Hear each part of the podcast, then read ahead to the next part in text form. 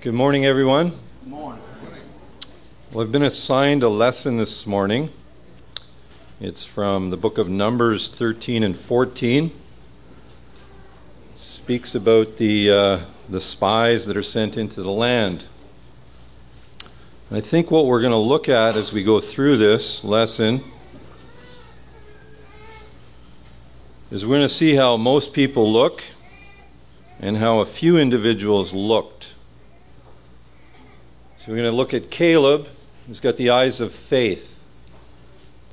You know what faith does? It actually just believes God. I mean, I can't, I can't really put it any simpler than that. It takes God for what He says. I was talking to some people there a little while ago, and, and they were asking me, well, why, why don't people get saved? I say, you know why? I said, why? Because they don't ask. They simply don't ask God. God says, All that come to me, I'll in no wise cast out. So the, it's always the onus is on the person, isn't it? You can't blame God. I mean, could he do any more than die for you? I mean, that, that expresses everything.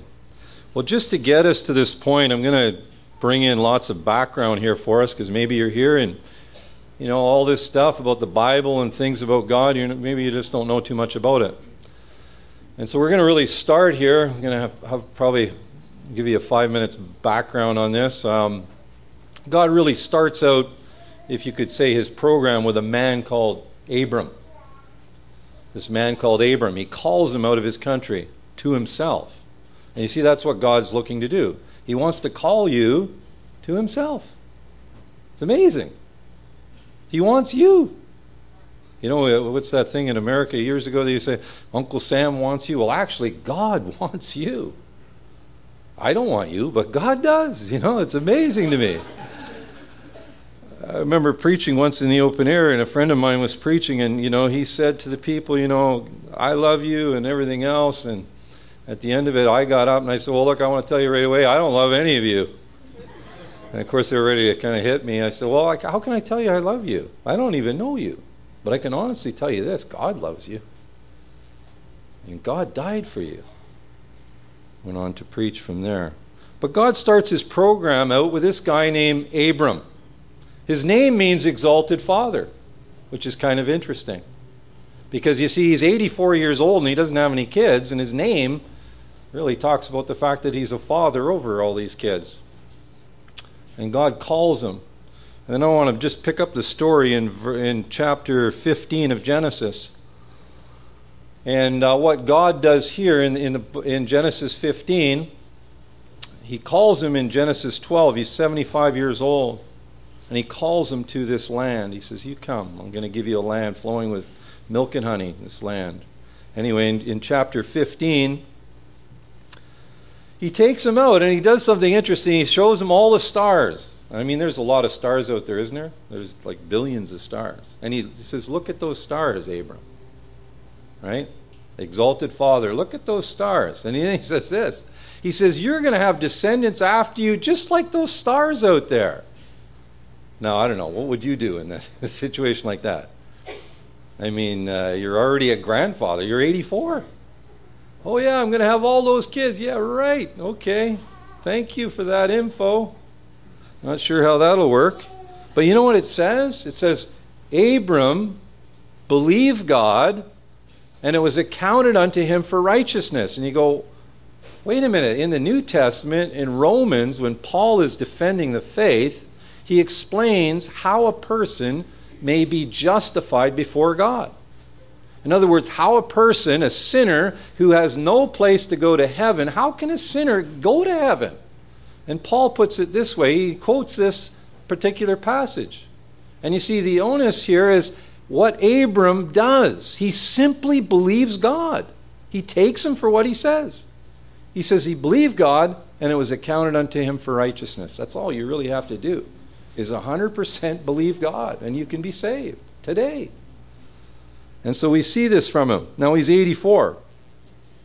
And he's still probably wondering at this point, you know, how, how is this going to all work out? Well, two years go by, and his wife decides, well, you know what? uh, I haven't had any children. We've been trying forever to have kids. Can't have any kids. So what I'll do is I'll uh, I'll take my handmaid, and you can have a, a, son. You can have children through her, and then uh, this is how you know we'll do this this program. So he does. And so two years later, he's 86 now. He has this son born to him named Ishmael. And then from this point, God meets him again. And at this point, um, God says to him, this is now 13 years later, he's 99 years old. And he tells him, he says, uh, Abram. And of course, he comes before him and he says, You remember the covenant with you? You shall be a father of many nations.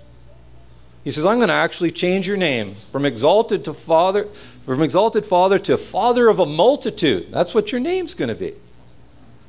Now, again, he's, he's 99 now. I mean, if he had a problem when he was 84, he's probably thinking, I think the problem's increased here, you know? I'm 99. But you know, he believes God.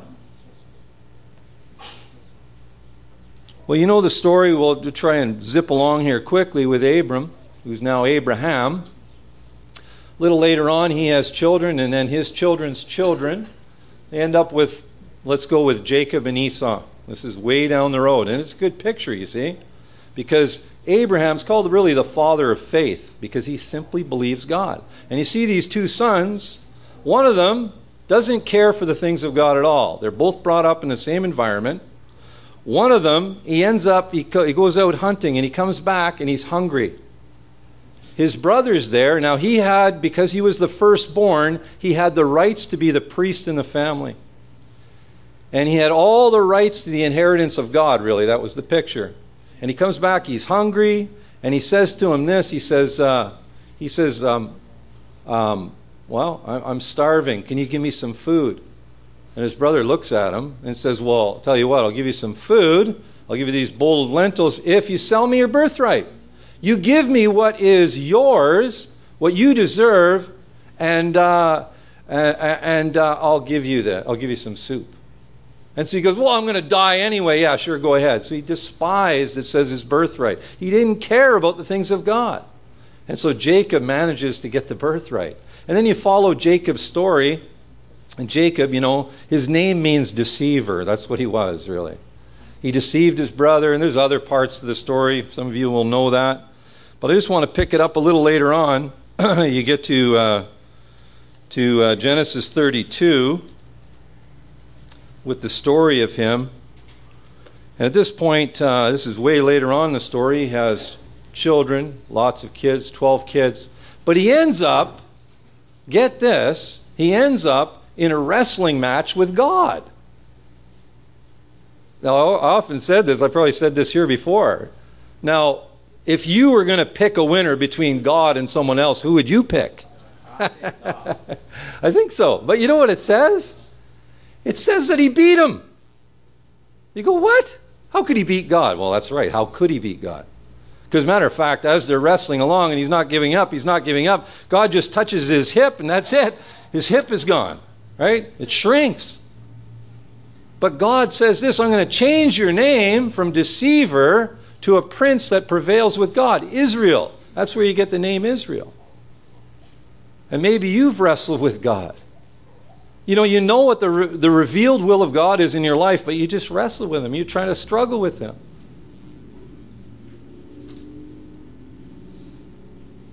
Well, let's pick our story up a little later. But it's interesting to me there that he ends up, he wins this battle, as it were. You see, he wants everything that God can have for him. Do you want the things that God wants for you? You know, He desires good for you. We're going to see that. What faith does, faith believes God in spite of circumstances. That's what you're going to see through this story. We have things that come into our lives that get our eyes off of God. And that's what the devil wants to do. He wants your eyes anywhere else but on God. Well, let's pick up our story a little later on. We want to get to Exodus 15. And of course, there's lots in here. We won't really talk too much about it, but we looked at this even this morning. We talked a little bit uh, back in Exodus 12 about the Passover. You remember, God calls Moses in chapter 3 And he says, I want you to go down there and I want you to tell Pharaoh to let my people go. And he goes on, he promises him this. He says, um, This is the promise. He's reiterating what he's already told to Abram. He says, uh, And I have said, I will bring you out of the affliction of Egypt to the land of the Canaanites and the Hittites and the Amorites and the Perizzites and the Hivites and the Jebusites to a land flowing with milk and honey.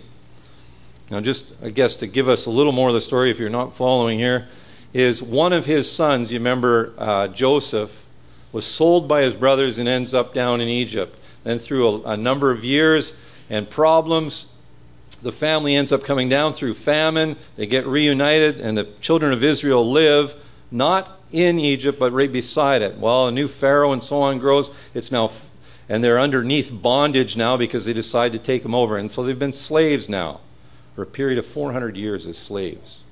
And here God sends in Moses. And of course, most of you, I'm sure, are familiar with the story of Moses how his mother saw him as good child, put him out in the in the river there in the little in the little um, bulrushes in in a, a little uh, basket, I guess it was. We call, often call it the Moses basket.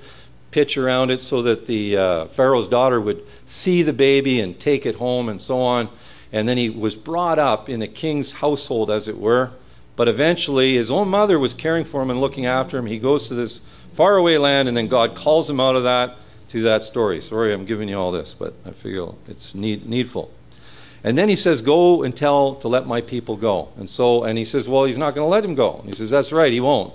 But I'll kind of persuade him. And so you remember, now he has all these 10 plagues that come on Egypt, all these different things. And the final plague was this angel of death. And here was the picture, right? This angel of death was going to come on. Now, they saw all these other miracles before this. There was provision made for anyone who wanted it. That's really the picture, even for those of Egypt, okay? And it says that what's going to happen now is the angel of death is going to come through the land, is going to kill the firstborn in every household where the lamb, the blood of the lamb, is not on the doorposts. And they told him, This is what you need to do. Take a little lamb, innocent, did nothing wrong. Make sure it's got no blemish, no spot. Kill the lamb, and I want you to apply the blood to the doorpost. You say, man, it seems like it's kind of gory, isn't it? It is. Because it's a picture of an innocent victim suffering so the other, the, the uh, guilty party can really go free. And I'll tell you what, if you were the firstborn in your family, you'd be saying, Dad, I hope you got this right, right? Get the blood on there properly, you know? Make sure you have it all done. And you know, uh, as you look at the story and you, and you see what's happening uh, throughout Egypt. And of course, the angel of death comes through and kills the firstborn in every household where the blood wasn't applied. And I remember saying to some young people, I said, What saved them? Oh, they were very spiritual. I said, No, it wasn't because they were spiritual. What saved them? Oh, well, they did what they were told. I said, Well, that's kind of true. But I said, Actually, what was it that saved them? I said, It was the blood. You see, the blood was applied, and it was a picture that that blood was applied so that they could go free. They were safe. And it actually says that there was a mixed multitude that went with him. So the provision was for anyone who did what God said, right? And they go out. Now you're seeing all this. Imagine if you're part of this children of Israel. Because this is the background before we get to this. And they go down there, and of course, you know, at this point, Pharaoh and, his, and, and says, Get them out of here, get them out of my sight. I don't want anything to do with them. They gave him money, they gave him provision. They say, Get lost, get out. And so they go down, and then they have a change of heart. They go, You know what? We gave them all our money. Yeah, let's go back and get our stuff. And so they're coming after them. Now they see Pharaoh's army coming. They get down to the Red Sea, and they're, you, you can imagine, you've been a slave for years. You're in panic mode. What are we going to do? What are we going to do? Moses says, Stand back and see the salvation of God. And they got to see this. They got to, after all those other miracles, now they get to see God parting this Red Sea and they walk across on dry land. Of course, they, they get this, right? They see it all, and then, of course, God uh, kills Pharaoh, all his army, drowns them all in the Red Sea. Some have said, well, that time of year, you know, the, the sea actually, you know, they do all these calculations. They say it was actually low to the ground. There wasn't much water there. I said, well, how do you drown all those people then if there's no water? Oh, yeah, well, that's another problem, you know? But, you know, they go across, and at the end of this, this is where I want to pick up the story, they sing a song to God. This is found Here, if I can find it. Exodus 15.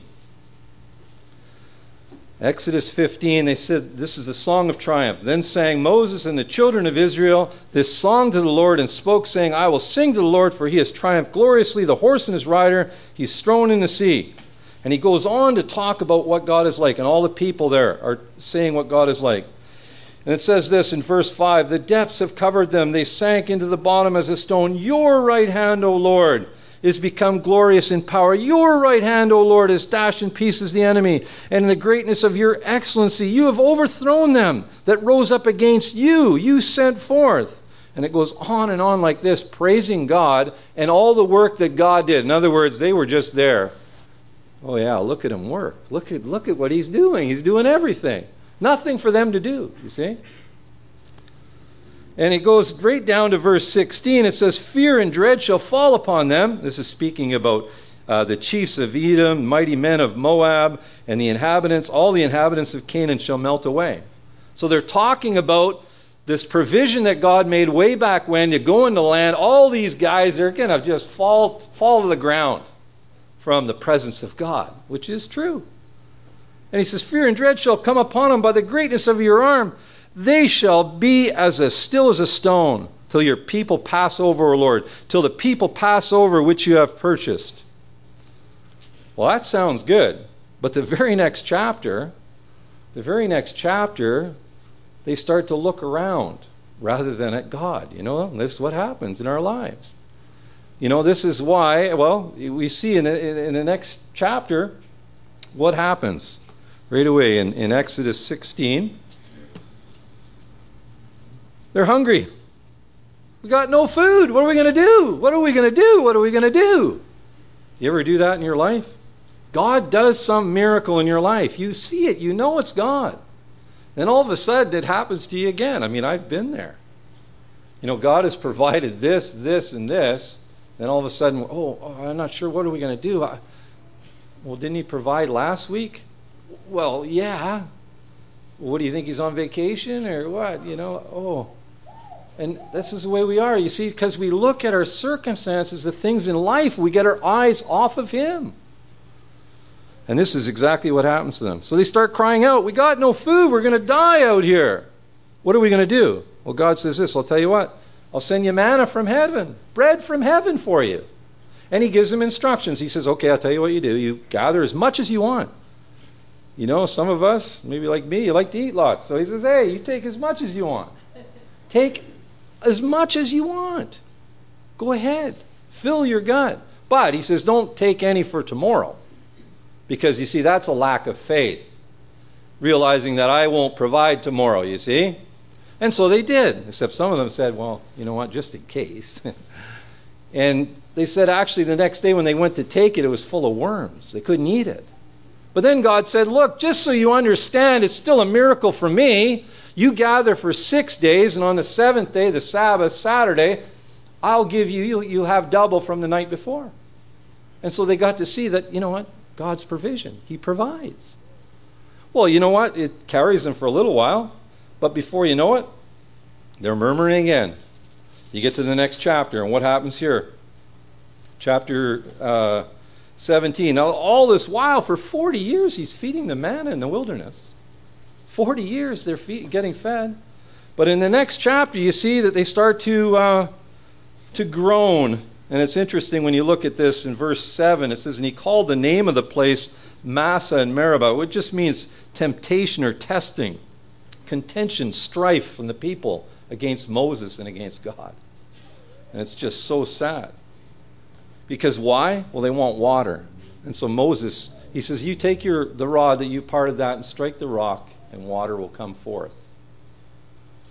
And then he tells him this in verse 9, which I always thought was interesting. He, Moses says to Joshua, Okay, I want you to choose out men, I want you to go down and fight against Amalek, this enemy here, in verse 9. And he says, uh, Moses says, I'll go up on the mountain. I'll be up there praying for you. Now, I'm not sure about you, but if it was me, I'd be going like, look, do we got the program right? You want me down there and you up there. Like, maybe you come and help me, you know? But you see, what, what is God trying to reveal? He's trying to reveal the idea of faith. I mean, what could Moses do? He could just count on God. Well, just, right? And so actually, he illustrates it that way. Moses holds up his hands, and guess what? They're winning the battle. Oh, they're getting tired. Oh, they're losing. They're losing. You know, everybody else, whoa, whoa, get his arms up there, man. Wouldn't you do that? And so, what are they able to see? They're able to see God providing, God winning the victory in their life. Well, you would think at the end of that, that would be enough to carry them. It, sadly enough, it doesn't. You know what's interesting at the end of that? In verse 14, this is what God says of chapter 17. The Lord said to Moses, Write this for a memorial in a book and rehearse it in the ears of Joshua, because he knew Joshua was going to be chosen, right? He was going to be the leader. When Moses wasn't going to go in the land, Joshua was going to be the leader. He says, For I will utterly put out a remembrance of Amalek from under heaven. Now, the question that I would just ask is why did he want him to have a memorial there? You guys have Veterans Day. Is it Veterans Day? Why? Uh, all at once? to remember, right? Why do you have the Lord's Day? You have, sorry, to uh, a remembrance time. We often say it's the worship time. It's not. It's actually a remembrance. Why? To remember. You see, He wants us to look to Him. That's what He wants from our lives. He can do all things. You can actually do nothing of value. You know that? But He can do all things, even use you. It's amazing. And so we see this remembrance here. And it was interesting as Brother Ron there shared this morning. He was uh, quoting to us from, uh, where is it, Ephesians 2. I'm just going to quote one verse there. Because he says this Wherefore remember that you, being in time past Gentiles in the flesh. Um, and then it goes on to say this who are called uncircumcision by that which is called a circumcision in the flesh made by hands. The idea here is you were once far off. That, that was my position. I'm not sure about yours, but I was on my way to hell. I deserved to go to hell because I had broken God's law. And he says to me, he says, this idea here, you're uncircum, you're good for nothing. But, but, the goodness of God is this, and it goes on to say this in the next verse, two verses down. But now in Christ Jesus, you who were sometimes far off are made near by the blood of Christ. You see, that blood, even back there we saw the Lamb of God, it was applied for me. I took that for myself. Great, thank you, Lord. Have you done that? All right, let's look at our story.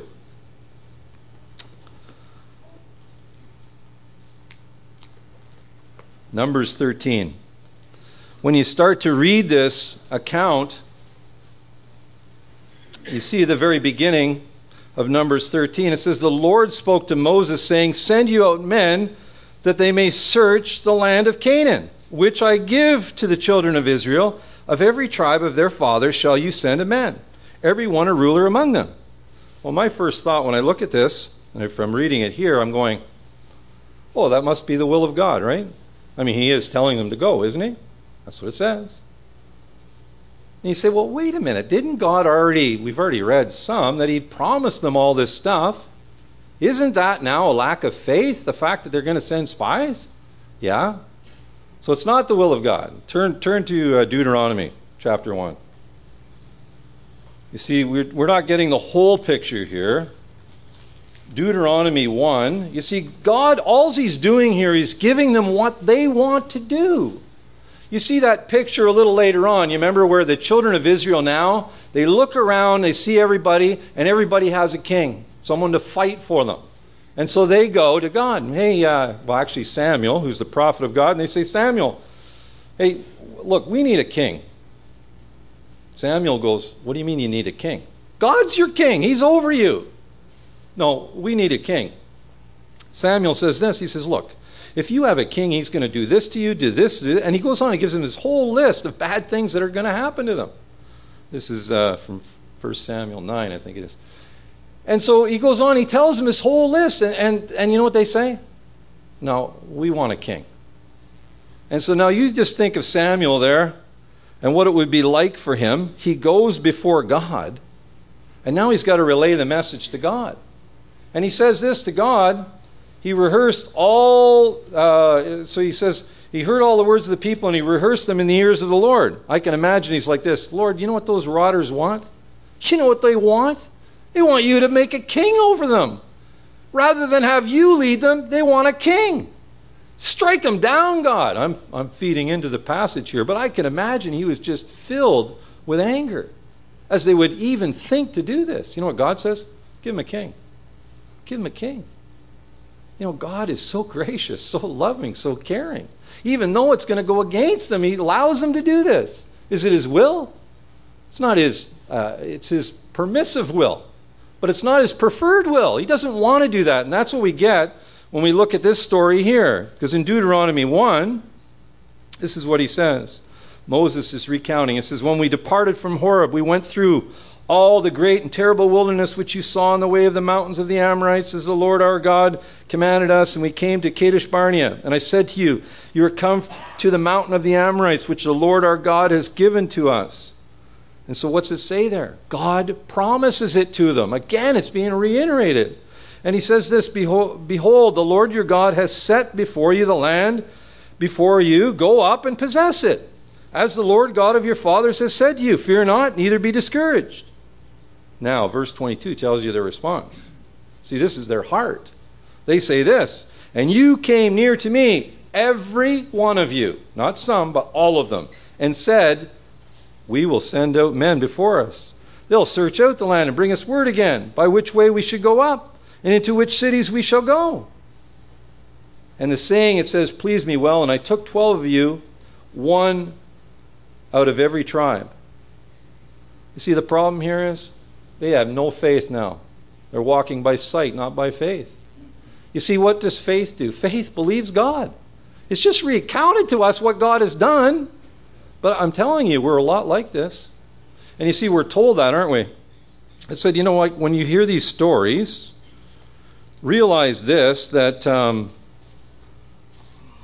God has them for a reason to show you examples for you and for me because we can actually we, we actually do that sometimes you know we get our eyes off of him we start looking at the trouble oh uh, you know i've got to come in for a review before my boss oh what am i going to say what am i going to do what's he going to do you know we hear about something else we go down and I got a little problem here. Oh, what am I going to do? What am I going to do? You don't think God knows about it? He's right there with you, but yet, when it becomes a reality to us, we give way to faith and we get our eyes off of it onto our circumstances. It happens all the time. But it's great to see this story where we're going to see, well, four men, but two really that stand above that and keep their eyes on the Lord. Okay, well, let's pick up our story then in Numbers 13. But just to give you that background, and again in Deuteronomy 9, it goes on, he describes what it's like. This land is beautiful, it's got this, and it's got this, and it's got this, and God's given it all to you. That's the promise from God. So in Numbers 13, they decide not to do this. And it's interesting, even the very names of some of these men, you know what their names mean? He redeems, salvation, um, Another one is God is my fortune, my kinsman is God. These are the names of the people that are, that are going to go into the land. You see, they had forgotten completely about God. Anyway, they go in there. You know the story. Spies are chosen, each one a leader. You know, really here it's the cream of the crop or the best of the lot. And they're taking one from each land, sorry, one from each tribe to go into the land. Now, verses 18 to 20, uh, Moses gives the instruction. He says, See the land, what it is, the people that dwell in there. And he goes on to say, you know, whether it's good or bad. And uh, verse 20, it says, whether there be wood therein, whether it be of good courage, and so on, and bring, uh, and bring of the fruit of the land. And it says, now the time was of uh, the first ripe grapes, verse 20. And so they go. Now it's interesting. They go down there for 40 days. Now, you know, there's never a thought in here, too. They're 40 days in there and they don't get discovered, or if they do, nothing happens to them. We don't hear anything about that, right? And yet they go down in there and they return. And let's just pick up, well, verse 23, it says they came to the brook of Eshcol. That just means cluster. That's what they called it because, you know, there they got some grapes. I don't know if you've ever harvested grapes. I mean, sometimes you can get a nice big clump of grapes. But I've never seen grapes where it needs two of you on a pole to carry a cluster. But that's what they had to do. That's how great it was. And the idea here is God has already provided it. You see that again, remember with Joshua a little later on. You know, God's provision. I promise to give it to you. Anyway, as, as uh, they go along here, they come back, and verse 27, they start to give an account. Okay, tell me all about it. And they told him, and they said, We came to the land where you sent us, and surely it flows with milk and honey. And this is the fruit of it. Yeah, check these grapes out. Like, yeah, this, this, is, this is the land, which is true. But then what do they say right afterwards? Now we see the flesh coming in. And moreover, though, we saw the children of Anak there. Those are giants, right? Big people. And it says this, and the, Amalek, uh, the, the, Amalekites dwell in the land in the south. The Hittites and the Jebusites, the Amorites dwell in the mountains. The Canaanites dwell by the sea and by the coast of Jordan. They already knew all this. You see, when they had faith going for them, they knew it was no problem. Well, someone stands out here, of course, Caleb. What does he say? You see, he just sees God. That's all he sees. He doesn't see the problem, he sees God. And he says this to him. He's still the people. He said, basically, shut up, you guys, shut up. Hold on a minute. Don't you see God? We're well able to take it. I mean, later on, what's he say? Give me that mountain. The guy's 80 years old. I mean, come on, grandpa, you know. But he says, Give me that mountain. I want it. The hardest one, give it to me. You see, because he knows that with God, all things are possible. That's what faith does. It takes God at what he says. And so he sits there and he says, We're well able to overcome it. We're well able. You know, we won't even break a sweat. That's the idea here. But what happens? It says, The men that went up with him said, Look, we're not able. What are you crazy? There's giants there. Didn't you look? They're stronger than us. Well, how do they know they're stronger? They never fought them. And so it says this, verse 32 they brought up an evil report of the land, which they searched to the children of Israel, saying, The land through which we have gone up to search it out, it's a land that eats up the inhabitants thereof. Now, where's the proof of that? Anywhere. Didn't hear about anybody dying. But of course, that's what they said. And it says, And all the people that we saw in it are men of great stature. And there's, there's giants. Like we're like grasshoppers. Like we're just like a grasshopper. Well, hold on a second. Do you mean like like is God a grasshopper? I guess he's a grasshopper too, right? Like are are are they are you guys like grasshoppers like you were when you battled against Pharaoh? That kind of grasshopper? I mean, isn't it the same God? Oh, we can't see it. Same, Jesus Christ the same yesterday, today, and forever. That's the God we're talking about. He didn't change. They've changed. Why? They're looking at their circumstances. They're looking at the trouble rather than on Him. And so this is what happens. So it goes on from there. Chapter 14.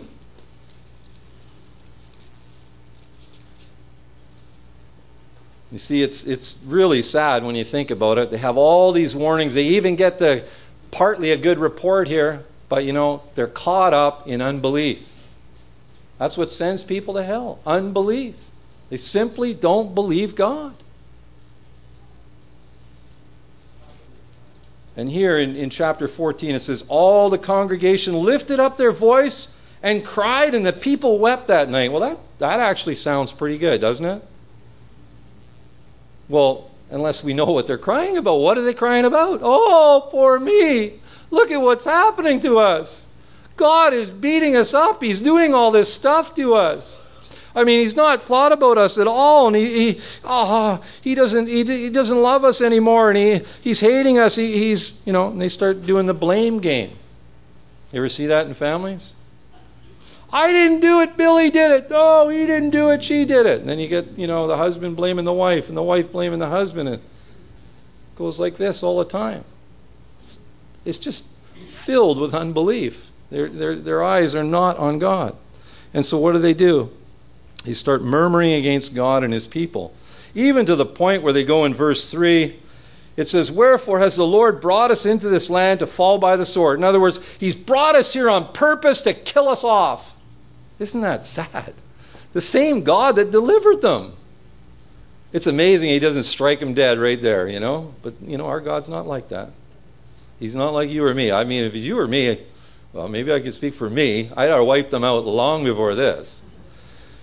But you know what He does? They go on, they say this he says, He's brought us out here to fall by the swords. Our wives and our children are going to be a prey. They're going to be captured and taken. This is what you're doing. You're delivering our kids to get killed. It's so sad.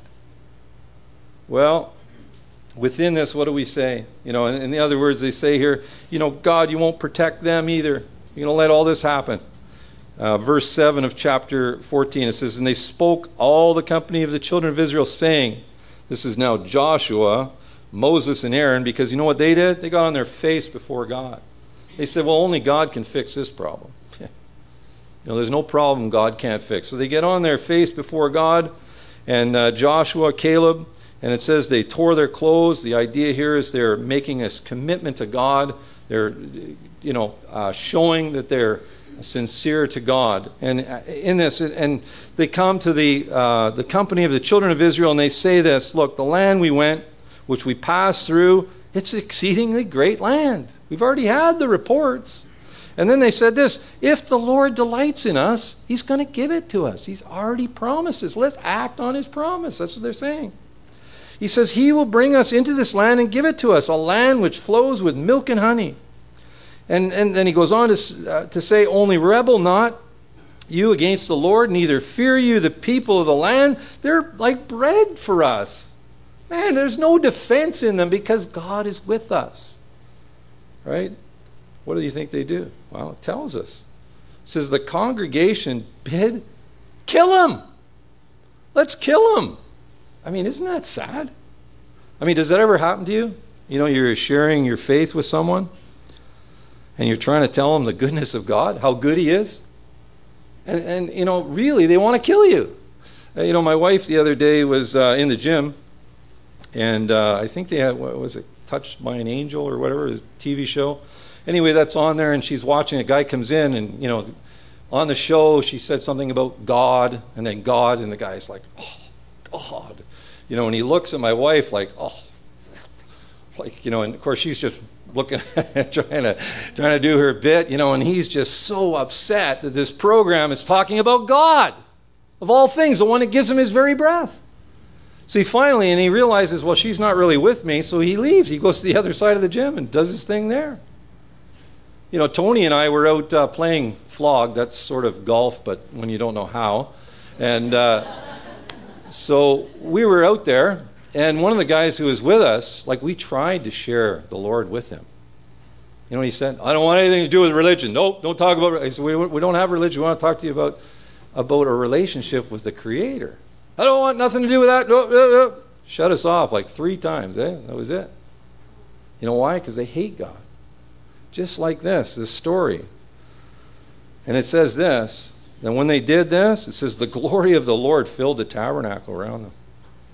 It was like, whoa, guys, you said the wrong thing here.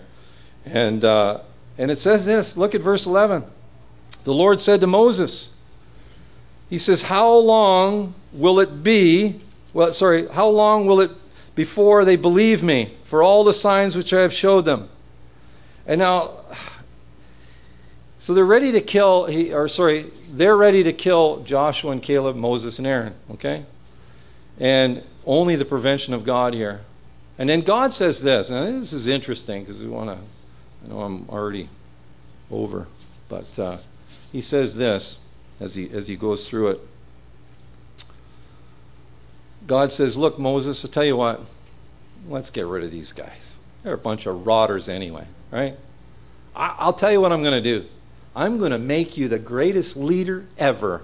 I'm going to set you, I'm going to have a congregation. You know what?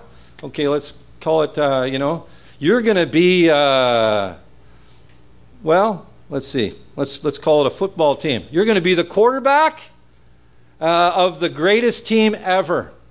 You'll be the coach too. This is what he's saying to him, okay? He says, I, I want to do this for you. We'll get rid of them. We'll start again. Probably you'd like to see that with the Miami Dolphins, maybe, you know, but he says, This is what we're going to do. We'll give you a brand new team, Moses, the best of the best, and they're all going to look to you. You know what Moses does? Well, Moses is called the meekest man on the earth. You know that? There's a reason for that. Moses starts to plead on their behalf. And you know how he does? First of all, he's thinking of the glory of God. He's consumed with the glory of God. Well, no, no, wait, they may say bad things about you. This is how he presents it, right? He goes on and he starts to, uh, to say these different things, right, about who God is. And he says, Now, if you shall kill all this people as one man, verse 15, then the nations which have heard the fame of you will say and bring these accusations. And Then he goes on, he reminds us about God. You know, sometimes people say, well, the God of the Old Testament, oh, he's a, he's a terrible God. I say, you better read it again. because he's a long suffering. He's not willing that any should perish. He goes on and on to show his character in many books of the Old Testament. Even in here, he says, The Lord is long suffering and of great mercy, forgiving iniquity and transgression, by no means clearing the guilty. Verse 18. And then he says in verse 19, Pardon. He says, I beg you, the iniquity of this people. I know they're rotten, but please, Lord, don't. You know, another portion, he says, Write me out of your book then, if you're going to do that. What a man of God. And so what happens here? The Lord says this The Lord said, I have pardoned according to your word. He listens, he hearkens to Moses. And then he says this But as truly as I live, all the earth shall be filled with the glory of the Lord. Isn't that great to know that promise? You know, we were reminded, I think Tony mentioned this uh, on Wednesday night. You know, the Lord, we're told in, uh, what is it, John 14, verse 3. He says, And if I go, right? Did he go? Oh, he did go. I will come again and receive you unto myself, that where you am, there you may be also. What a promise, right? You know, I wrote uh, in my Bible, that's a fact. He's coming back, maybe 2004, maybe today. Wouldn't that be great? Are you ready for him to come back? He's going to come back. Could be today, could not be for a long time. We don't know. But are you ready? You know, um, I often think of this verse. You know, it says this in where is it? Uh, 2 Corinthians 13 5. It says to examine yourself of whether you're in the faith. Examine yourself. So that's something you got to do. No one can do it for you. You've got to do it. You see, there's many people I've talked to. They brought up in a Christian home. They go to the Christian meeting. They go to things like this all the time, but they're not Christian. I was telling Tony I was in Northern Ireland and, uh, you know, I, I, actually, this is the first time I've worn a suit in a long, long time. But I was up in Northern Ireland and I was wearing my usual, which is, you know, uh, just a t shirt or whatever it was. And I went to this gospel meeting and there was 150 people at this gospel meeting. And everybody had on this, was if they had a white shirt, you know, they looked, they looked really good. Except for me, the sinner, sitting there with my t shirt on or whatever. I thought, well, whatever. And, you know, the guy was kind of preaching at me the whole time. You know, I thought, well, that's okay. I need lots of people preaching for me anyway. But at the end of it, I had been talking to this guy beside me. And he was wearing a better suit than mine here. And he had the white uh, shirt on. He had it all. He was as lost as lost could be. And I was talking to him about his soul. And I said, well, brother, like, or, well, I can't, can't even call you brother. And he said, what do you mean by that? I said, well, you're not saved. If you died right now, you'd go to hell. Don't you realize that? He says, yeah, I'm not, you know, I'm, I'm pretty good though. I go, I say, yeah, I know you look the part, but you're not the part, right? God sees the heart. It's a heart issue. And that's why he challenges us. Examine yourself to whether you're in the faith. Know you not that Jesus Christ is in you. You know, and the King James says, except you be reprobate. The idea is you're disqualified. You don't make the grade. There's none righteous, no, not one. That'd include you, wouldn't it? But you know the good news? you can get right with Him even today.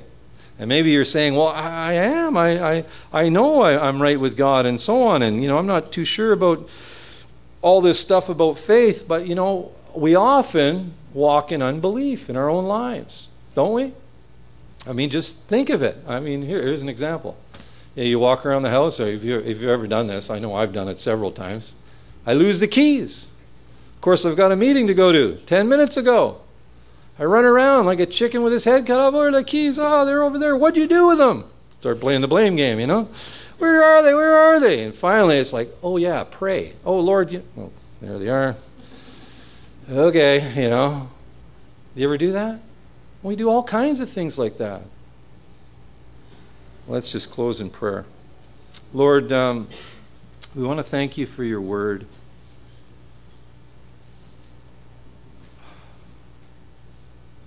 Lord, you know, we think of the story of even uh, King David when he went to fight. Lord, he had no doubt that you were going to deliver him. Who is this uncircumcised Philistine that he could defy the living God? Just knew it because he had the eyes of faith. We think of even Peter as he walked on water. No one else could walk on water, but his eyes were on you. He had no problem. Help us to keep our eyes on you, Lord, in our lives. And just pray for each one here. And Lord, maybe there's someone here that doesn't know you. Oh Lord, speak to their heart. Help them to understand that you're desiring a relationship with them. And that they too could be saved for all eternity. So we just commit it to you in Jesus' name.